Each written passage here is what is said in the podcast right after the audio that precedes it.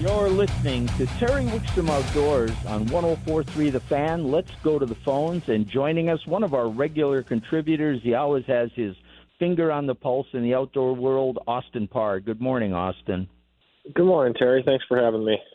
Yeah, you know, before we get started and conditions and what's going on, tomorrow's Father's Day. I believe you were just on an extended uh, fishing trip with your dad. I think you, him, you and him have enjoyed the outdoors quite a bit together, and it really does impact your life, doesn't it? Absolutely. I mean, I wouldn't be in the industry, uh, being able to make my entire living uh, fishing and selling fishing tackle without his influence, and and looking to be able to do that with my kids as well, and and not just for the fact of creating a career, but creating really a, a lifelong activity that you can do together. I definitely played sports growing up, but yet at the same time, when you turn 18 and high school sports are done, things uh, really change for a lot of people, and and fishing and hunting always will remain uh, through old age. Well, give a shout out to your dad. Yeah, my dad's Brian Parr, and and uh, he's owns a hardwood floor company in town, and and uh, thought I was going to be doing that, but with his influence, being able to be in the the hunting and fishing world is certainly something that uh, is something I'm very thankful for. No, I think it's it's amazing uh, what an influence the outdoors can have on your life. I'm going to talk more about that later in the show, but right now, people, the weather's going to change, my friend. We might get a little more rain yet today, but it's actually supposed to be halfway stable. Then we're going to get several days in the 80s. You know, the average temperature is about 84 normally here, not 60, and we might even get a break in the rain. But right now, I would think the water flow in the rivers and the water in the lakes is affecting the fishing both positively and negatively. Definitely, and and coming up on Father's Day, it's always an awesome day to get out fishing in the middle of June, particularly with the warm water stuff. And and when you're dealing with this warm water fishing, that's where a lot of this water really has been influential in a very positive way. So we have uh, very full lakes, and and these fish are all the way up into the trees in a lot of places, and it's it's very positive to have that more water. And and certainly it's positive up in the mountains as well. But for right now, the the flows are really high, and, and a lot of the rivers definitely makes it a little bit more challenging. Yeah, what are some of the you know, what are some of the places that you know, you're hearing it's really going well? And let's also kind of look at not only the boating because everybody wants to know where they can catch from their boats, but with this high water, a lot of fish are pushed shallow. Let's focus a little bit on some shore opportunities too. Definitely. So Chatfield Reservoir has been one that I've been on a lot, and guiding a lot lately, and the water definitely is very high right now. We're we're up to what their hopeful new pool is going to be, and we are in the trees and in most places, and the and the walleyes and the smallmouth have been following that in in a big way. The walleyes really are set up more on the outside edges of the trees, interestingly enough, and and a bait bite really has been more productive than than I'd be anticipating right now. A lot of times you'll be able to get them on uh, various swim baits and and things we may discuss here in a minute, but uh, the live bait with uh, live minnows as well as leeches and crawlers on little stand-up jigs have been productive, as well as working slip bobbers on the outside edges of those trees.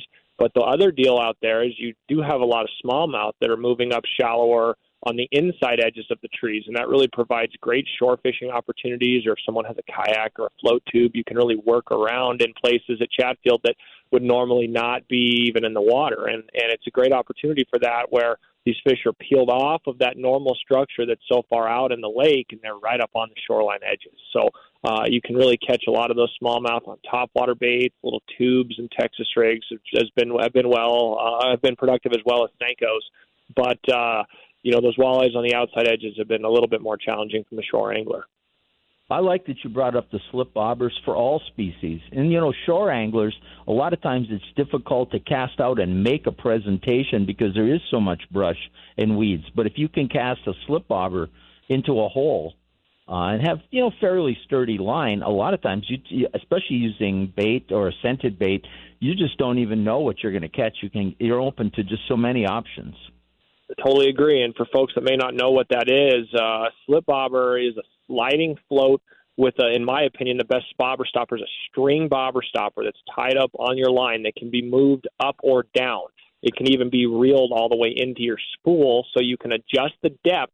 And on the cast, the entire uh, the entire uh, presentation is very compact. That bobber slides all the way down to a weight that's up above your hook, and then as you cast out, the weight pulls the line through the bobber until it hits to your predetermined slip bobber position with the stopper. So you can fish a bobber in any depth of water and get it right near the bottom. So it's incredibly effective and something that I use a lot.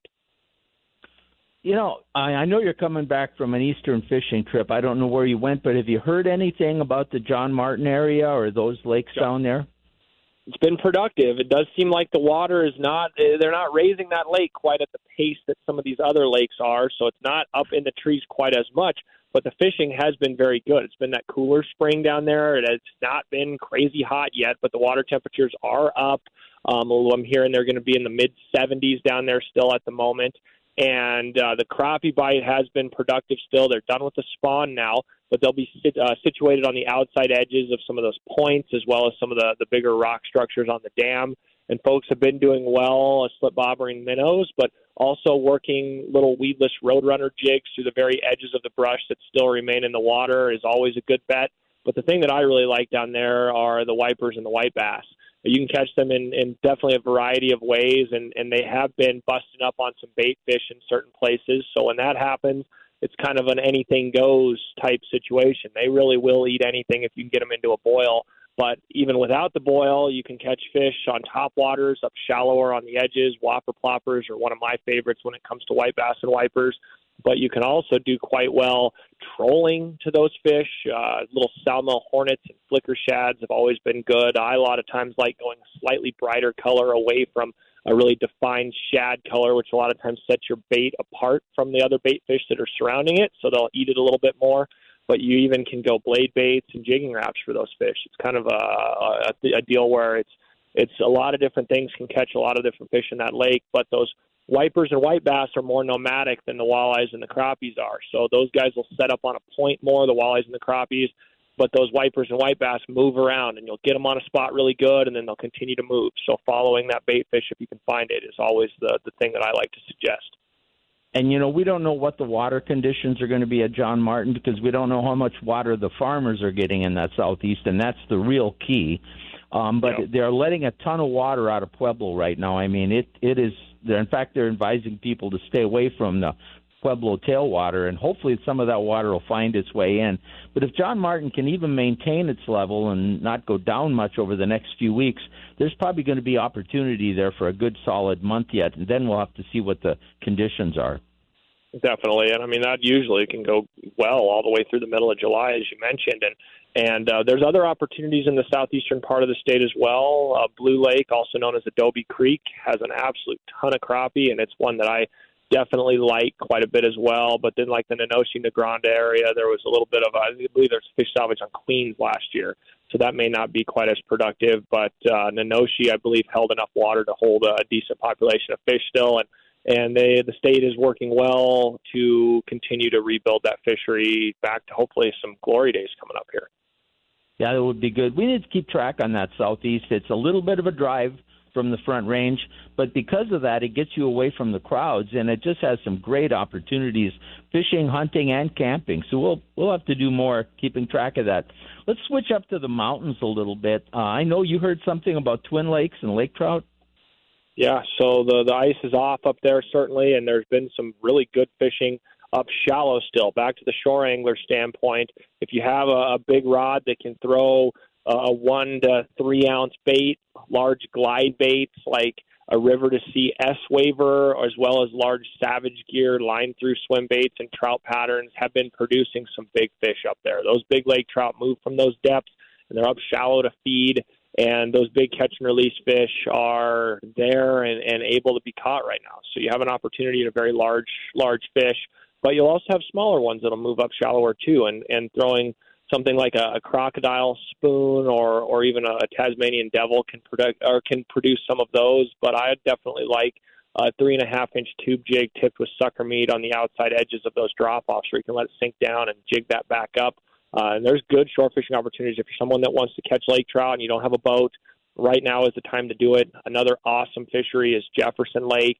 Jefferson's really unique because there's a lot of small rainbows up there. It's an absolutely fantastic place to take a kid and, and catch a lot of fish on like a fly in a bubble or, or even a little float with some salmon eggs.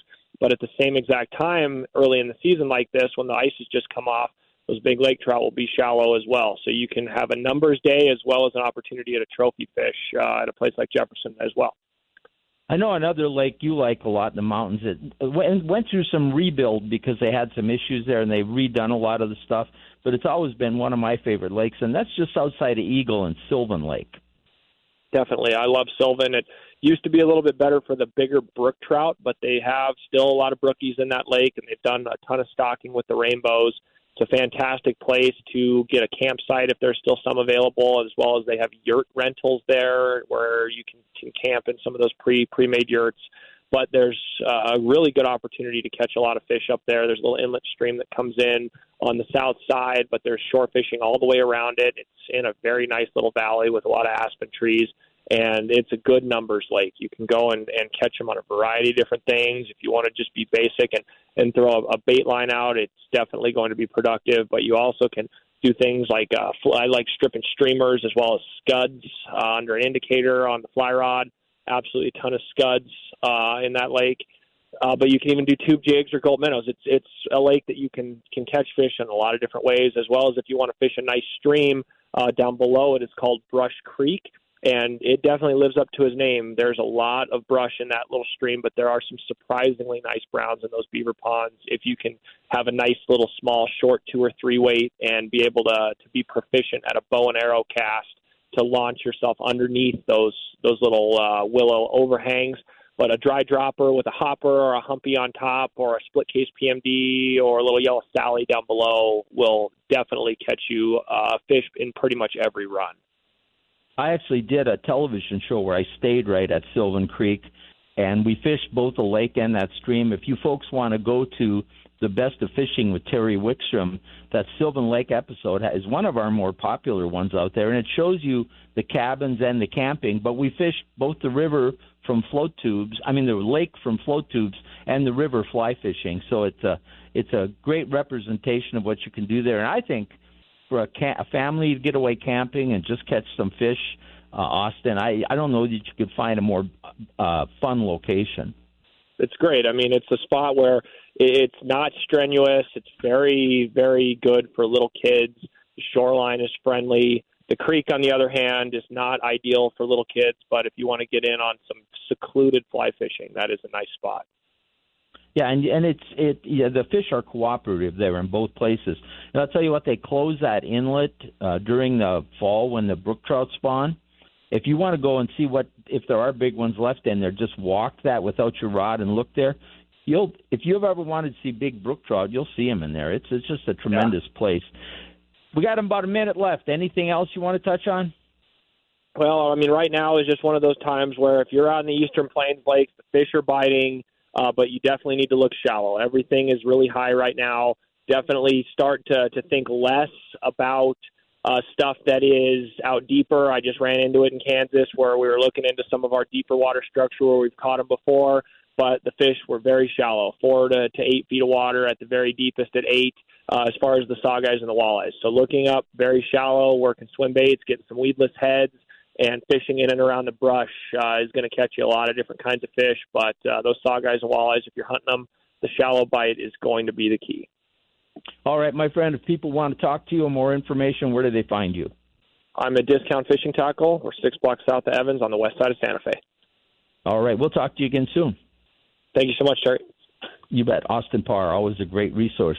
We'll take a quick time out and we'll be back on Terry Wickstrom Outdoors on 1043 The Fan.